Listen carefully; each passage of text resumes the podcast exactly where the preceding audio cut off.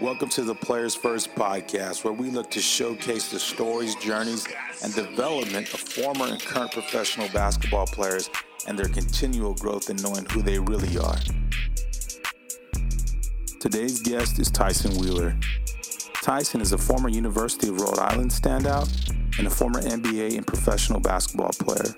He currently serves as an assistant coach at UMass. We talked to him today about finding the right fit, how to win, how to form the right habits, and how to be thankful and stay humble. I hope you enjoyed this podcast and you look to get better every day. Welcome to the podcast, Tyson. Thank you for having me. Uh, again, it's a pleasure and honor to be on your podcast. Uh, I listen to a lot of your coaching podcasts and learn a lot, and you know a lot of great minds out there, and you give that platform for everybody to learn. And I appreciate you having me on. Now I feel part of the uh, you know the family, the fraternity, the brotherhood. Yeah, man. exactly. Yeah, no, man. I appreciate you saying that. I mean, I uh, I really try to just get a lot of different stories, journeys, all that stuff out there because this is just the time right now, especially right now, where people feel alone in their experiences in life for whatever reason, you know, whether it's COVID, whether it's social injustice and unrest, uh, whether it's trying to find a job after they lost their, I mean, everybody's searching for something. Yeah. And I feel like this can bring peace of mind and stories of uh, redemption and uh, stories of perseverance and, you know, anything that is part of the human condition of overcoming. So, yeah, man. Absolutely. I, so, I, so I appreciate you being on now. I'm to start it off like I start everyone, man, in that how are you introduced to the game of basketball?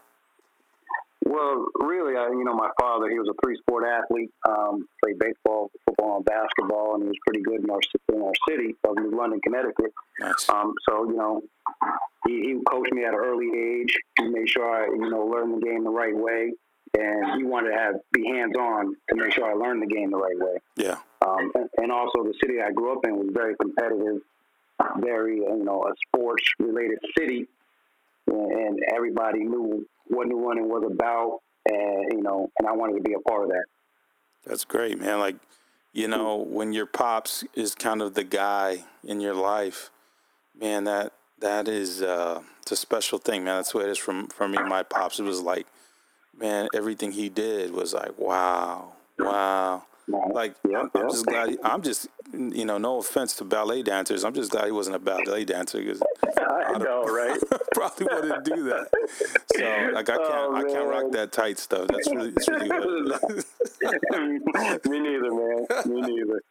so yeah, man, that's, that, that's awesome, man. Now, growing up, your dad obviously is an influence, but who were some of the other influences in your life as far as the game and you coming to uh, to love the game? Well, it was, you know, uh, this this short Italian kid named Michael Bassetto, who grew up in my town. Um, and he was a flashy little point guard, uh, you know, who was about, I think, 10 years older than I was. Yeah, And I would always see him at the park working on his game for hours and hours and hours. And I was like, you know, I love the game. You know, I'll be out there for 30, 40 minutes and I would go home. But then, I, you know, after watching him and see how much work he put in, he just influenced me to put in that work, Yeah. you know, to be great. You know, he ended up going to Quinnipiac, which was a D2 school. And, you know, now they're a D1 school in the MAC. Um, and he was one of the, you know, top assist leaders at that school. Um, but I always watched him. I always watched the Lakers, and Magic Johnson was my favorite player. yeah, Um, you know, being from Connecticut and the East Coast and New England, a lot of people like the Boston Celtics. yeah, But you know, my my father wasn't having any of that. You know, I was a Yankees fan, a Lakers fan, and an Oakland Raiders fan. So oh, yeah, you know, so you know, um, I love Magic Johnson. I love his, you know, how he played the game, and I try to, you know, emulate everything he did. yeah, And hopefully, I, you know, at a young age, I thought I would be six five to six nine like he was, but yeah, unfortunately, I wasn't. so yeah. No, those both. are the people that influenced me. Yeah, the both of us, man. I'm still waiting to grow a little bit. Still trying to hit that six nine, get that get that view above the the first row, line of defense. Like that's what Magic was. Like I grew up. My first basketball was a Magic Johnson basketball. It was purple and yellow.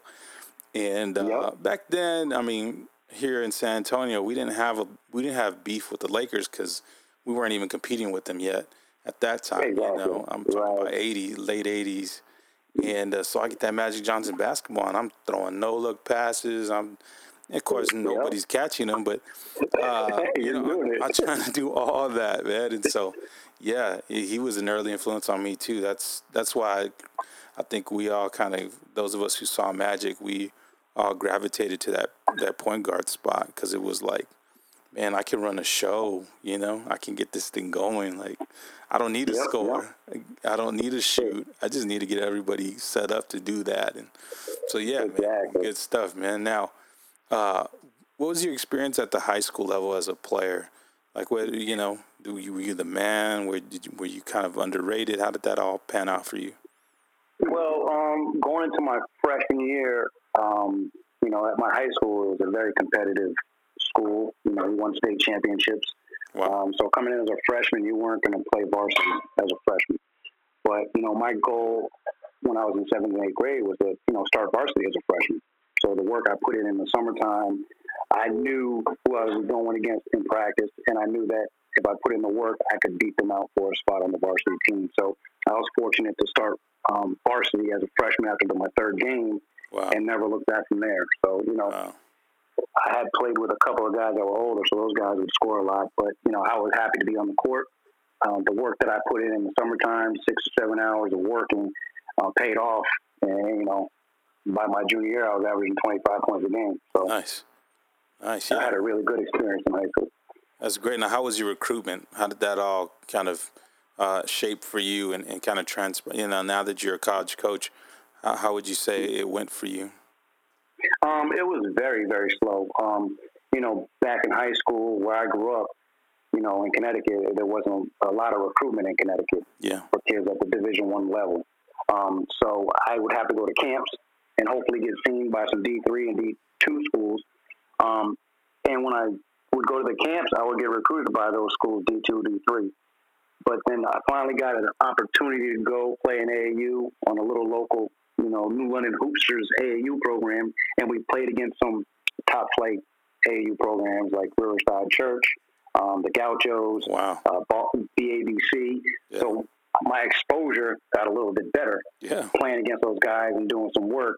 You know, I had a, a shout out uh, James Johnson, rest in peace, who was the guy that you know got our team together. We got a, a you know some local kids, and we went out there and played in the big cities. Wow. So my my recruitment started to blow up a little bit. I went to five star camp, which was really big. Yeah. In, in this area. Um, I played against Stephon Marbury, Shamgar Well, God Shammgod, uh, you know, Zendon Hamilton, Felipe Lopez. So that exposure, playing with those guys and doing well, helped me be a recruit at the Division One level. Yeah. But by no means, people didn't think I was a Division One player until you know I played against those guys. Yeah, no, man, those guys will yeah. test you for sure. Like those are name, those are names right there that I think kids nowadays, they, I mean, there's no YouTube, you know, footage for the no. most part of what those guys did. Uh, right, right. However, we all knew about him. There was no internet back then, but we knew about him. Uh, Slam, exactly. Slam magazine had him on there. Uh, they had yep. they had that juice, like they had Absolutely. it. And if you could compete with them and be on the same stage as them, uh, you definitely had something going for yourself. Now, I remember those AAU days back then because we're you know, kind of close to the same age, and that was back in AAU yep. when you had to fill out a card. You had to fill out a card, you know, what sport you wanted to be in, and then there was just right. there was just one team in the area. It wasn't even in your city. It was like one team in the area to represent that region or whatever. So yeah, exactly. I remember exactly. that. I remember that real well, man. Now, yeah. given that you were kind of like, you know, your recruiting was kind of slow, like you said. Where you know your your circle of friends, your circle of you know confidants, those that you kept close to you. How was it? How important was it to keep that circle small so that you know, you weren't influenced in a way to, to kind of go the wrong route or not be able to have an opportunity to play at the next level? Well, I think, uh, again, it was my mom and dad who, you know, that influence of those two, making sure that they steered me on the right path. Yeah. Um, as well as my friends. You know, I still have the same best friends that I had since I was growing up. Nice. In fifth and sixth grade. But my dad used to always tell me stories about kids in our town that were really good that should have gone on to play at Division One level or pro. Yeah. But they never they never accomplished that because they didn't take care of their schoolwork. Mm-hmm. They were hanging out in the streets. Um, You know, they're smoking and drinking. So, you know, my dad and mom made sure I was on the right path to success. That's great. Yeah, man. There's yep. al- there was always that story of that one guy who had 40 and 20 and 10 and yep. yeah, he was there just on the block, and everybody was like, "What happened?" And the first thing exactly. you, the first thing you hear is, "Wow, coach didn't like me." Uh, always. You know, it's always that, or it's always like, "Nah, they didn't. They won't let me shoot the rock, or whatever." And mm-hmm. and, I, and I think that's a cautionary tale that your parents told you and let you know like you, you think you're good. That guy standing right there just chilling and hanging out he right. should he should be somewhere and probably trying to get in the league or something but he can't. There's no dis- no discipline. Like and that's exactly. it's really unfortunate especially the day the day and time we live in now.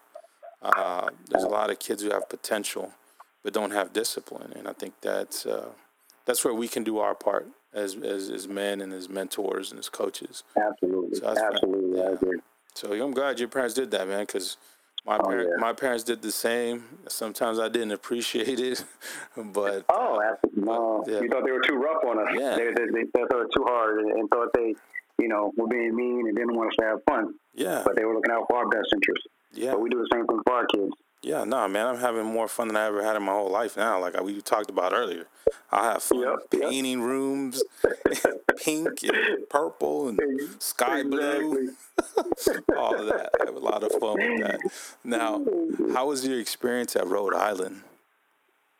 Oh well, the great thing was, you know, Al Skinner gave me an opportunity. Yeah. To to one be myself um, and put me on a platform where I could compete at a high level yeah. and not be at a, in a in a league that was too big for me to succeed. You understand what I mean? So you know, I had to learn through my mistakes, and I got that opportunity from playing right away as a freshman. Yeah, uh, I learned I learned how to be a leader. It, it taught me how to be humble. Um, you know, it learned how it helped me to fight through adversity and, and losses and stuff like that. We were seven and twenty my freshman year. Um, and we had seven freshmen on the team.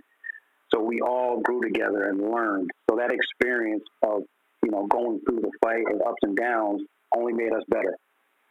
And you know, Al Skinner gave me that chance. You know, I had an opportunity late in my senior year to get looks from UConn and Providence, but I chose Rhode Island because it was a small school. It was close to home, and I knew I could play right away. Yeah. And that's something that I was looking for. And some kids, some kids don't understand that. You know, choosing the right fit for you for you is important. Yeah, because of who listens, I, I kind of want to go down that road, which you said right now about fit, mm-hmm. because sometimes mm-hmm. we'll hear. Uh, like if we're applying for a coaching job, it just wasn't the right fit, and it's a way to kind of blow us off. But when, when it comes right. to recruiting kids and having them come into your program, you know, for the most part, they have the leverage and because uh, if, if, you're pursuing them, that means they're good enough. And so, yep. like when you have to tell a kid, you know, look for the right fit. What did that What did that mean for you when you when you looked at fit at Rhode Island? What did that mean for you? What all was that entailing? Um, um obviously, the opportunity to play, not start, just to play. I'm coming from a small town in New London um, and going to the Atlantic 10, where at that time UMass was the number one team in the country. Um, so I had an opportunity to play against the number one team in the country. Uh, yeah. Something I dreamed about. You know, those long days at the park working on my games is something I dreamt about playing against top competition. Yeah. And so that was one of the biggest things for me. Um, also, the coaching staff. I knew they, they cared about me and my success. Um, they wanted to see me do well. They were going to give me chances to make mistakes and and grow. And, and I think a lot of kids don't understand that. And I think that's why a lot of kids transfer. Yeah. You know, they go to schools nowadays because of the name of the school. Yeah. Um, how big the school is. And then I, I think I read something the other day. There's still a thousand, over a thousand kids unsigned that have transferred. Yeah. They're still on the transfer wire. So wow you know, choosing the right fit was very important for me, and I wanted my family to be able to experience, you know, my career, my success, yeah, and be able to come to all my games. So I would have like thirty to forty people at each game. Nice. Um, so that was another important thing for me to have my family around because you know, very big um, on family and, and, and, being together. So yeah. Uh, that's another reason why I chose Rhode Island. That's great, man. Like to have that, that's a, I don't want to say a luxury, but it is. At that age, mm-hmm. it's a luxury to still have basically home games, if you will. When you have that many people with you, uh, exactly, it's, like a home game, no matter what. For you, it is at least. And exactly, uh, so that, that's that's a great uh, situation I've been in. Now, yeah. you were in college. I'm sure everything didn't go, you know, right as rain, and the roads were always straight. But uh, right. what were some of the struggles that you experienced, and then how did you overcome them? Well, like I talked about before, having my family around was very important. So when I did go through struggles, they were there to help me and talk to me. Yeah. Um, being a small guard playing in the Atlantic 10 was tough.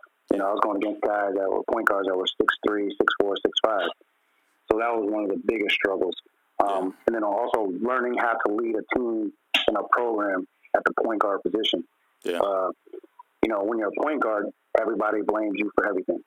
You know, yeah. and and you you, you got to understand that from a point guard's perspective. Like, you know, even when you're doing well, doing bad is always the point guard's fault.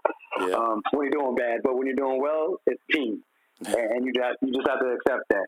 So that's what kind of a struggle I went through. Also, how to win. Like I said before, we went wow. seven and twenty, and by my senior year, we were in the uh, Elite Eight, about one minute away from going to the Final Four. So, wow, nobody nobody thought we would be good at Rhode Island.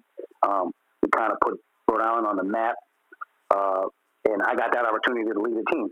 Having a voice, um, getting my teammates to follow me was another struggle that I had to learn how to do as a freshman. Um, you know, I was scared to try to tell somebody to do something. Yeah. You know, I was just a little freshman. But I had a coach named Garland Mance who told me, that, you know, after my freshman year, he was like, Tyson, you have to lead more, you have to talk more. Um, and I was like, but I don't want anybody to be mad at me.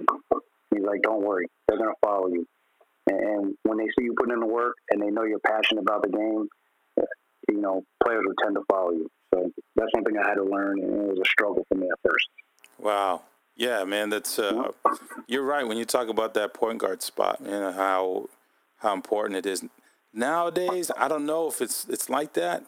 Like I, I think it's I think there is in certain systems, but there's somebody that's going through that on that team. You know what I mean? Oh, like absolutely. However, you're structuring your your team. If you've got six, seven bringing up the ball just to bring up the ball and set up the offense, and he you call him your point guard, whatever, right? But right. somebody somebody is leading your team, and whoever that person is, like that that pressure and how to kind of learn to be comfortable being uncomfortable, learning how yep. to foster relationships within the team, interpersonal stuff, and how it extends onto the court. Like, man, that's just that's a lot. That's a lot for for 19, 20, 21. I mean, yeah. no matter what age you are at. Like it's exactly tough to bring guys together at times, especially if you start off in a, in a losing situation. Uh, oh, definitely. So yeah. and we all we were all young, so we all didn't know how to to win. Yeah. You know, I was I was was games my freshman year I would have ten turnovers a game. Wow. And and, it, and my head coach Al Skinner would just keep me out there. Well, you're going to learn, Tyson. You're going to learn how to take care of the ball. Uh, you know, but best believe that next practice I was running for those uh, turnovers. so uh, you know, I was in great shape, but I, I learned from my mistakes. You know, I think that's you know every everything you do, you learn from your mistakes, and that's how you become better. Yeah, no man, that that's that's definitely Al Skinner, old school mentality. Yeah. Like, yeah, you're not gonna make that mistake again, and if you do, there's retribution in the sense like and you're gonna get in good shape, like you said. You're gonna benefit. you're even gonna benefit from it too. Exactly. I think that's how exactly. kids would look. Kids would look at it nowadays. It's like, all right, give me 50 laps. They're like, sweet man, I get. I'm gonna get in good shape, man. Like, thank you, coach. And so yep. I don't know, man. Like, so yeah, that's tough. Now, your education. How important was that through that whole process? Well, it was very important. Um, you know, my parents were both college graduates, um, so they they you know, instilled in me at an early age that I was going to do my work or you weren't going to play any sports. Wow. You know, there's a there's a lot of kids out there that don't have that, where their parents are you know, on them to make sure they take care of their schoolwork. Um, and, and, my parents didn't mess around. So there was no sports without taking care of your schoolwork first. Um, I remember a story. I think I was a sophomore in high school, and I was cheating on a history test. Whoa. You know, I had I had my uh, cheat sheet between my legs, and the, and the teacher walked up to me like Tyson, uh, what's between your legs? And I was like, what are you talking about? and he caught me, and he called my father, and I was on restriction for a week, and I had to study, study, study. My friends came over. I, I told my friends, make sure you guys come to my house so we can go hang out. Just come there. My dad will let me off. He was not having it. so, you know, that was a lesson I had to learn, you know, take care of your schoolwork. And then the next test, I got like 110 on the test because I did the extra credit. I knew all the answers. Nice. But but he was like, Tyson, you got to study. You can't just pass it by and think you're going to get through it by cheating. It's not going. to, That's not the way the world works. Yeah. So. Nah, man. If you apply yourself, man, like that's there's something to be said about just giving the effort. And I think as yeah. as coaches, we know that completely, but players too. Players need to know, like, yeah, you may feel like you can't do something, but if you just try and give an effort, you'll surprise yourself. And uh, exactly, just exactly. not being lazy either. That's, just That's what it is. That's what it is. yeah, you're just, you're just being lazy. Yeah, because some kids are geniuses, but they never tap right. into that genius because they just don't feel like it. And I think right. we, we, were all at that point. So I, I have a lot of uh, empathy for young people when I hear right. like, ah, I just didn't feel like it. Like, yeah, I know how that feels, but man, you, got to do it. forget yeah, your yeah, forget your feelings, man. Leave those at home. Like, exactly. There's just no need for that. But so, like yeah. you, you like again, we're talking about your family. We're talking about you know being put on restriction and all that, and the consequences for your actions if they're negative, right? So, right, what did right. you sacrifice? Because I mean, maybe your friends were all going out having a good time. What did you sacrifice to be where you were at there at Rhode Island? Well, I, I don't think I sacrificed anything because basketball is what I wanted to do. Yeah. You know, so I knew, you know, right from wrong. Obviously, my parents teaching me that, but I I felt like being a five ten point guard, and I wanted to be an NBA player. I had to sacrifice hanging out, drinking, smoking, not doing any of those things. Yeah. Because I had to give everything I had being a small guard. So I mean, I wouldn't call it sacrifice because that's what I, you know. I love basketball. Yeah. So so, you know, I knew those were the wrong things. I knew what I had to do to get where I wanted to be. I, you know, I had goal sets and I had to form habits of working hard six, seven hours a day. And it would literally be six, seven hours a day, uh, rain, sleet, or snow, you know, didn't matter. 100 degree weather, I was out there. Um, people thought I was crazy. My friends would come by and like, yo, we're going to hang out. You want to come? No, I'm working on my game. So, you know, and, and I also felt like the more work I put in, the better I would be against those other my friends. You know, everything was a step. I wanted to be better than my friends, better players in my city, then in the state, then in obviously the East Coast, and then in the country. And you know, when they're not working and I'm working, I feel like I'm getting better than somebody. So yeah, it really wasn't a sacrifice for me. I loved I loved the game of basketball. That's where sacrifice turns into investment. You know, right? You're investing right. in your future, and I think here again, the listeners, the young person that's listening says, I want to play in college, I want to go to the league. There's just a lot of sacrifice that looks, well, it looks like sacrifice, but in reality, mm-hmm. it's, a, it's an investment to your future. Not doing the exactly. things you shouldn't do. Not, I mean, the culture is the culture, man. Like, so, like, there's certain things that kids think are the culture and like hit and everything's so great. But in reality, that's just, it's a temporary culture. Like, it'll go away but if you get your life caught up in it, man, you'll go away with it. And that's oh, quickly. Yeah, it's, and it's a bad, sad thing. Like you remember growing up, man, when Boyz n the Hood or Menace to Society came out, everybody wanted to be a gangster. So every, yeah. so dudes were like running to gangs and getting guns and doing drugs, and it was like that's not a trend. That's a life altering experience. What are you doing? Like until they get until they get shot, and yeah. then they're like, "Holy crap! Yeah, what, what am I doing?" Like, I thought I was just like Doughboy. I thought, you know what I mean? Like, I thought this was a movie. I was gonna press pause and then go away. Like, so I think that's that's really important. I don't think enough people talk about that. How influential that time was, and the times that we live in now. That if you follow the culture, you're gonna get caught up in something that you may not want to. And I think it's it behooves us as coaches and leaders to set the culture up and to, exactly. and to really that culture of hard work and sacrifice and investing in our future. That's that's really I mean, that's important. Our, that's our job. That's our job as coaches. I think you know, yeah. Yeah. Lead, lead these young men in the right way. Yeah. So, what, what you know, coming out of college and then going into the draft, like, what was that? What was that feeling leading up to that time? Like, like what? I don't mean I I, I never been through that, so like, right. what was that experience like altogether?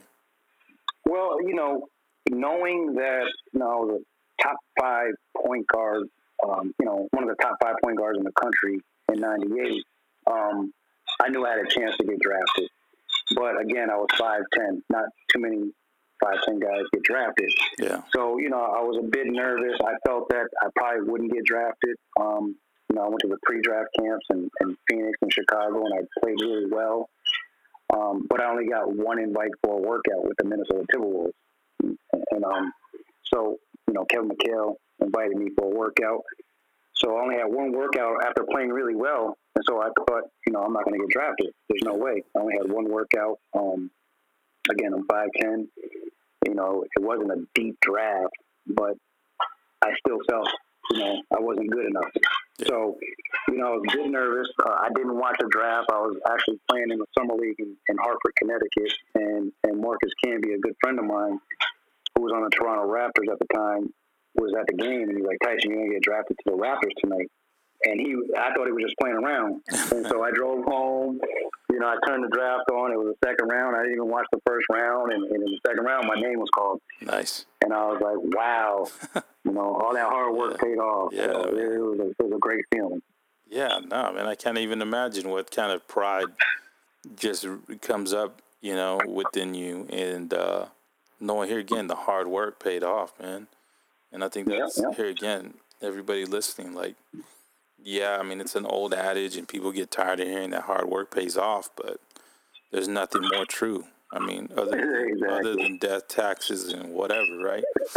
exactly. So hard work does pay off, and so, like, when did you? you how, how was it like when you first realized, man, I'm a professional? Like, I'm, I'm really doing this. Whether it was the league or whether it was overseas, like, what was that like to really to come to that realization about being a professional basketball player? Well, I think um, you know I had the opportunity as a freshman to play against Damon Stoudamire, mm. um, and he and he was a senior, yeah. and, and I pl- played uh, really well. And I was like, okay, he's five ten, he's a lefty, and I'm and I'm going at him, and I'm and I'm hanging with him. Yeah. And he was regarded as a top top player in the, in the country, and he was going to probably get drafted in the first round. Yeah. So after you know having that feeling and having that confidence, I just started playing at a whole different level. Um, you know, coming in from New London, Connecticut, and playing Atlantic 10, and you know, my first big game was against Providence College, which was at the Big East when the Big East was the Big East. Yeah. And I had 16 points, and I was like, wait a minute, how am I doing this? so you know, it, from from that point on, I just had that confidence that I could I can compete yeah. at the highest level with some of the, the best players in the country. And then you know, I got invited. I think my sophomore junior year to the USA tryouts and all the top point guards were there. You know, Chauncey Billups, uh, Brevin Knight, um, Andre Miller, yeah. um, and I'm, you know, Earl Boykins was there. So it, it, was a great experience, and I got to play against some of the best guards in the country. And you know, I was competing and and, and going at these dudes. So that after doing that, I felt I had a chance to play professionally. Yeah.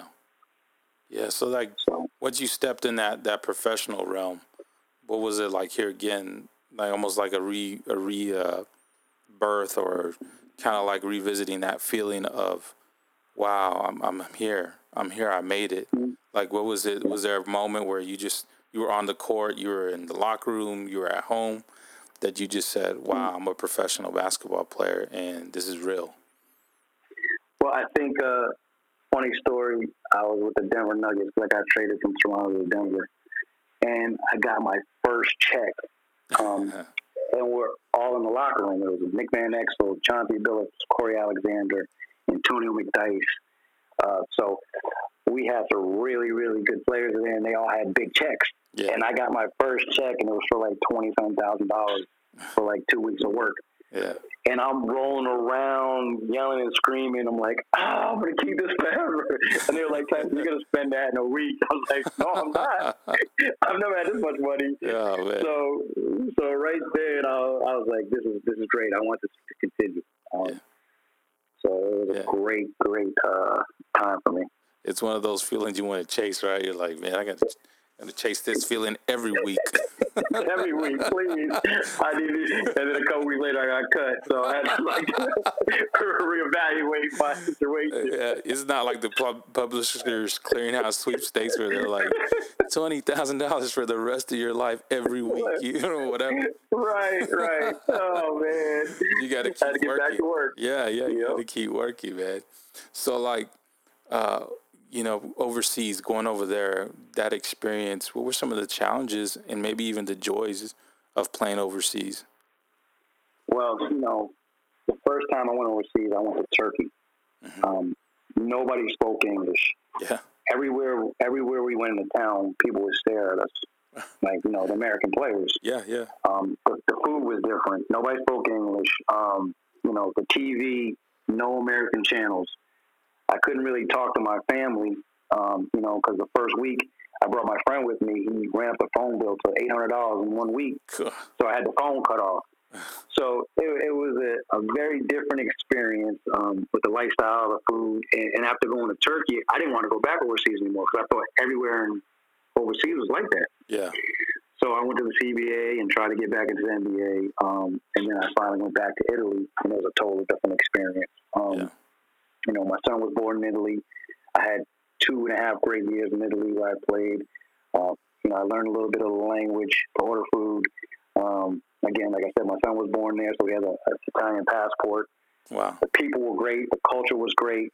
The food was great, and the basketball was really good. And, and I learned how to play a different style of basketball. Yeah. Um, playing overseas, you know, I played in France, Italy, Turkey, Israel, um, uh, Romania, Portugal, uh, Cyprus, Dominican Republic. So I learned all different styles of basketball, and I think that's helped helped me as a coach. Yeah, you know, I can yeah. adapt to different styles. It was all different types of coaches. The speed of the game was different. You know, so it was more cerebral game uh, than it was in, in America. You know, in America we're up and down, playing fast. Um, but now a lot of American coaches are adapting to European styles of play. Yeah. Um, so it's only benefited me and helped me as a coach to be able to teach the game differently because I experienced different types of styles. Yeah. No, you're you're right about coaches kind of gravitating to the European game because it's more I don't know team friendly, and uh, the, the, ball moves, it doesn't get stuck. You're not exactly. trying to showcase you know one person or two people. It's it's a team thing, and and that's uh, really good stuff, man. Like I hear your experience, and I'm thinking, man, you saw everything probably there was to see to an extent. I mean, not obviously not everything, but you said the right. different styles in different regions of the world, and uh, right. you're figuring out like this is how they do this here. This there's my dad always taught me there's more than one way to skin a cat. Not that Absolutely. I would, not that I would ever want to do that. I'd have PETA all over me. So, so I'm sorry for saying that. I guess. Right. uh, but yeah, man, it's like you you you learn the game and your perspective and your mind is blown. Like it's growing. Like whoa, I thought I knew everything. You know, I think every what is it? Every you know every young person coming out of college, especially, thinks they know everything. And and, and, and you know, as, I'm sorry. Go ahead. No, go ahead, man. No, I say, and we and we did as well. Yeah, you know, yeah. We thought we knew everything. Yeah, and rightfully so. Yeah, rightfully so, because that's just that's the that's kind of that pinnacle of of information and knowledge to that point of your life. Uh, all that you're missing is like real life experience at that point. Like you're educated, okay, cool, great, but you need life experience as well. And so, oh. uh, so yeah, I think that's really what you learn, and and I and I feel like that's what you got from it. Now, uh, what advice would you give current high school or current college players when it comes to playing at the pro level? Because we sometimes hear people say about young people, whether it's great high school, elite high school guys, burger boys, and saying, "Ah, oh, he's a future pro," or a, yeah. a college player, "Ah, oh, he's a future pro." What advice would you give uh, those young people? Um, Um, I would say listen and learn. Um, you know, never stop working. Fall in love with, you know, getting better each day. Um, study the game. Like I said, there's so many different ways to play, and the more ways you know how to play, uh, the better you'll be. The more valuable valuable you will be uh, at the pro level. Um, study other pros. Study other uh, systems.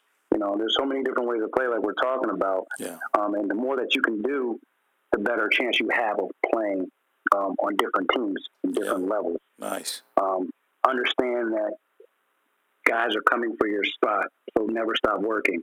Yeah. Um, there's been times where you know people just get comfortable and settle, and there's millions of stories like that. Even when you get to the NBA, there's millions of stories of guys just settling and, and not working as hard, um, hanging out, drinking, smoking, and then they lose opportunity to make a lot of money, and then they're out of the league. Yeah. Um, also, you know, be thankful, stay humble. Um, you know, a lot of people just take for granted that people are just going to help you out and give you stuff.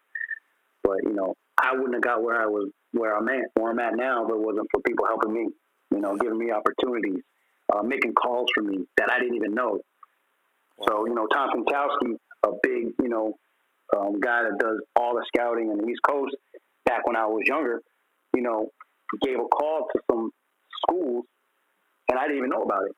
I just read a, somebody sent me an article the other day about it, and that's when schools, Division One schools, started calling me. Wow. Tom Konchalski, and you know, I want to thank him for that. Um, great guy. He doesn't remember, forget a name, but he's always there to help, and he doesn't ask for anything. Wow. So people have to stay humble and thankful because you never know who's there to help. Yeah. No, man, that, that's there's a lot to be said about that. That you never, and also you never know who's watching you. So you Yeah, got you got to really be uh, mindful, self-aware of that, Yep. and and always do your best. Like, you know, these are old adages, man, but I don't know. Some things never change. Some things like, you know, working hard. all the like, same. Yeah, it's uh, it, it doesn't. It's timeless, man. It's timeless. Like like listening to Michael Jackson. It's timeless, man. It never gets old. never get old. Exactly. get And, and I mean, the you know the game might change, but playing the, the right way is never going to change. Nah, and treating people the right way. I mean, I wouldn't got where I've gotten if I would have didn't treat people right. yeah. So and I, and I got that from my parents. Yeah, so kind of going off that, like after all the attention and the visibility that you got in your world, you know, and so you know, here again, playing in front of people, getting paid to play basketball wherever you were getting paid to play. Uh, Did you know your identity? Do you know? Did you know who you were at that time? Yeah, I think so. Um, because I wasn't highly recruited um, and going against guys that were and the way they acted, I didn't want to, you know, not all of them, but, you know, there were some guys that thought they were uh, the best players and, and didn't really respect other people. Um, so I always been very humble, very thankful, like I said before. Yeah, Um, I knew I came from a small town and I knew I had to work. Um, but when I did work and I got to where I wanted to be, you know, I still treated people the right way. yeah, You know, this this game uh, will definitely humble you. Um, you know, you treat people the wrong way, things bad things will happen to you. That's how I think. yeah. So, Wow. you know, I, I always treat people the right way, and I'm always around with a smile and try to say hi to everybody. Um, you know, you only live once, Yeah, and people are going to remember your legacy, whether it's good or bad. yeah. So, Like, yeah, I like, I like what you're saying because, especially like at the pro level, I imagine with fans, like the accessibility and the availability that they would like uh, doesn't always match up to reality, right? But then you have to kind of put it in terms and uh, the perspective of without the fans, you don't have that paycheck either. Like you don't get money just because you just are a great player. Like people have to want to come see you. if there's no Exactly. if, there's no if there's no fans and they're not buying tickets and they're not buying popcorn and beer and all that, like you're not getting you're, you're not paid. getting paid. So, yeah, exactly. so it really helps to have that perspective. Just be good to people, man. You don't have to always, you know, be available for them and have give them access, but you do have to be a decent human being with them. Like there's nothing that's not hard. You could do you can just roll out the rack and be a good person. Like it's not that hard. So yeah. very easy. Very easy to do. Yeah. So you talk about your family, your support system, and all that, and then your time overseas. I'm sure I'm I'm pretty sure you didn't have them all with you. Even in that time until now, how important was that support system, especially here again, you say I'm in Turkey, I'm in you know, Portugal, I'm in all these places where you know English isn't probably the, the, the language, and there was nights maybe where you felt a little alone or whatever. How did they, Right. how, how did your support system you know kind of get you through even that time? A lot of Skype calls. Um, a lot of hanging out with my American teammates. Um, you know, making a lot of calls back home. You know, I would wake up to go to practice at ten o'clock, come home, take a nap, wake up again to go to practice again because we practice twice a day, every day, um, during the whole entire season. And then at night, I would be up from about six to about four in the morning, talking to people. Wow. You know, my friends back home.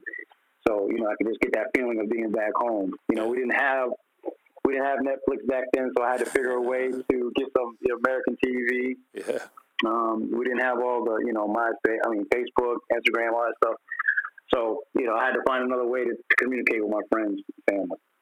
Yeah, no, man, and that's you know I think people, especially during this this time right now where we use social distancing or physical distancing, however you want to look at that. Uh, Mhm. You know, we have technology to make it seem like we're just a We're phone call away, we're just one touch screen away, and like it wasn't like that before. And I think that's uh, for those of us in that age group who can remember that, we really can appreciate, you know, that the authenticity of our interpersonal and personal experiences with each other. Like you said, you ha- you hung out with your teammates. A lot of guys would Right. think, "Yeah, I'm feeling lonely. I'm just I'm just gonna seclude myself." Like, no, no, no. That's more loneliness. Don't do that. exactly. I mean, your, your teammates are like the most important thing if your family's not with you. yeah, You know, I was fortunate to have my, my wife and kids with me um, most of the places I went. Um, so they were there for me, you know, and we spent a lot of family time. yeah, And it's, it's, it's, it's amazing how many American players bring their family over there and they learn each other. And then they, you know, they'll be with each other for the rest of their life. You see a lot of guys that play in the NBA, they'll be with a woman, have kids, and then get divorced. You know, being overseas makes you a family man and makes you, you know, love your family even more nice. because they're, they're there with you to support you and go through the things that you're going through. Wow, it was like being in the military, right? Kind of like Exactly. you get exactly. stationed somewhere, they go with you. That's great, man. That's solid what you Mhm. said, man. Like I got that's fantastic. Right. Now, my last Right, question right. for you, man, and I appreciate your time. Uh, Yep. Now, as a leader of men and a, and a college coach, right? Like, how can you truly look back on your on your past and say, "Yeah, that was great," and say to yourself now that you feel your future is brighter than your past? Can you say that? Um, yeah, I could say that. I think, um, you know, obviously what I went through as a player, um, it will help me with kids and helping them grow. Yeah. Um, you know, I'm learn I'm learning so much from different people. Um, you know, I'm in a, in a group now with Living Trophy with Kevin Sutton, Yeah.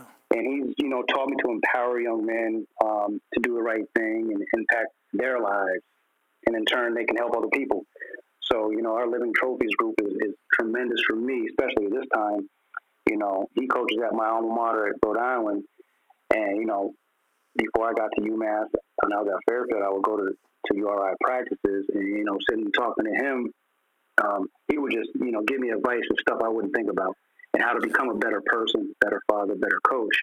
Um, so you know, you you have to have mentors Yeah. in in in, in life and in this college coaching um, because you again you might think you know it all, but there's always somebody else's perspective. Yeah. Um, you know, learning from your podcast and other other people's podcasts, there's always new things to learn to help kids become what they want to be, and hopefully, you know, they aspire to be pros as well Yeah. and I can just give my experience of what I went through to try to help them. But also, there's a lot of different experiences that you can talk to them about.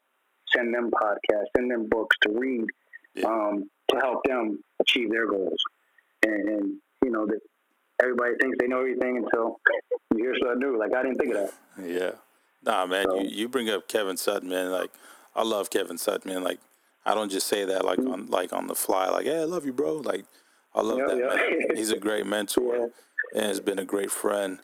And so, uh, yeah, Right. man, you know, and, and that's how we kind of met as well, connected as well, was, you know, being part of the Living Trophies and and I think that's uh, something that we can. You know, we're always going to be connected by, and so I'm thankful for that, and I'm thankful for your time, Tyson. I really do appreciate it, man. I appreciate you taking the time to be on and share your perspective with us. Again, man, I appreciate you having me. It was a pleasure to be on, and hopefully I can help uh, another young coach, another young player to to achieve their goals. Um, you know, you're going to go through struggles. Yeah. But there's always somebody there to help you and, and give you a different perspective to think about to, to achieve those goals. So thanks for having me, man. I appreciate you. Oh, thank you.